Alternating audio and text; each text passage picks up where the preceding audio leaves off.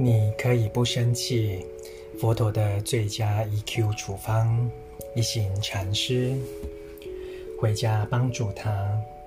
在星期五的约会前，你一定要先深入地关照整件事，才能了解自己在这冲突中所扮演的角色。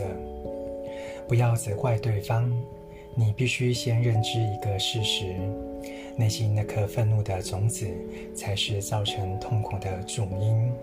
而对方只不过是次要的原因而已。当你开始了解自己在冲突中所扮演的角色时，心就会获得许多解脱。你又可以念念分明地呼吸，能有拥抱愤怒，并慢慢地释放内心负面的能量。只要十五分钟的修行，你就会觉得舒服多了。但是，当你的心获得解脱时，对方可能还陷在自己的负面情绪中而痛苦不堪。他是你所爱的人，是你的花朵，你已经承诺要好好照顾他，所以对他有责任。你知道必须为他现在这样子负部分的责任，因为你为好好的修行，为照顾好花朵。有了这样的想法后，你会开始同情他，有股想回家帮助他的冲动。想想看，这个人对你那么重要，如果连你都不帮、不想帮他，还会有谁来帮助他呢？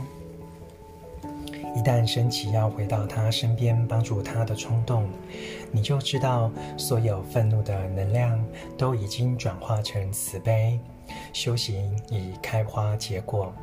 那些肥料、垃圾都已转化成花朵，整个过程可能需要十五分钟、半小时或一小时，完全看你专心与保持正念的程度，以及在修行的过程中所获得的智慧与体悟。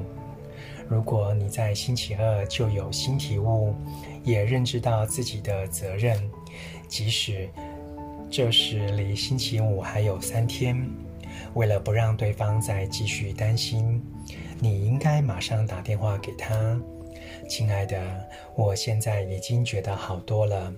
我突然了解，原来我是自己错误认知的受害者。我很清楚地看到，是我让我俩受苦的。请不要再担心星期五晚上的约会。你会这么做，因为你爱他。我们大部分的愤怒都是由错误的认知所引生，所以关照痛苦的成因时，只要一发现生气是由于自己的误会，就得立刻告诉对方，因为事实上对方并不想使你受苦，也不不想伤害你，但是基于某个原因。你深信他要使你受苦，每个人都得练习深入关照心念，无论我们是父母、子女或伴侣。朗读，你可以不生气。佛陀的最佳 EQ 处方。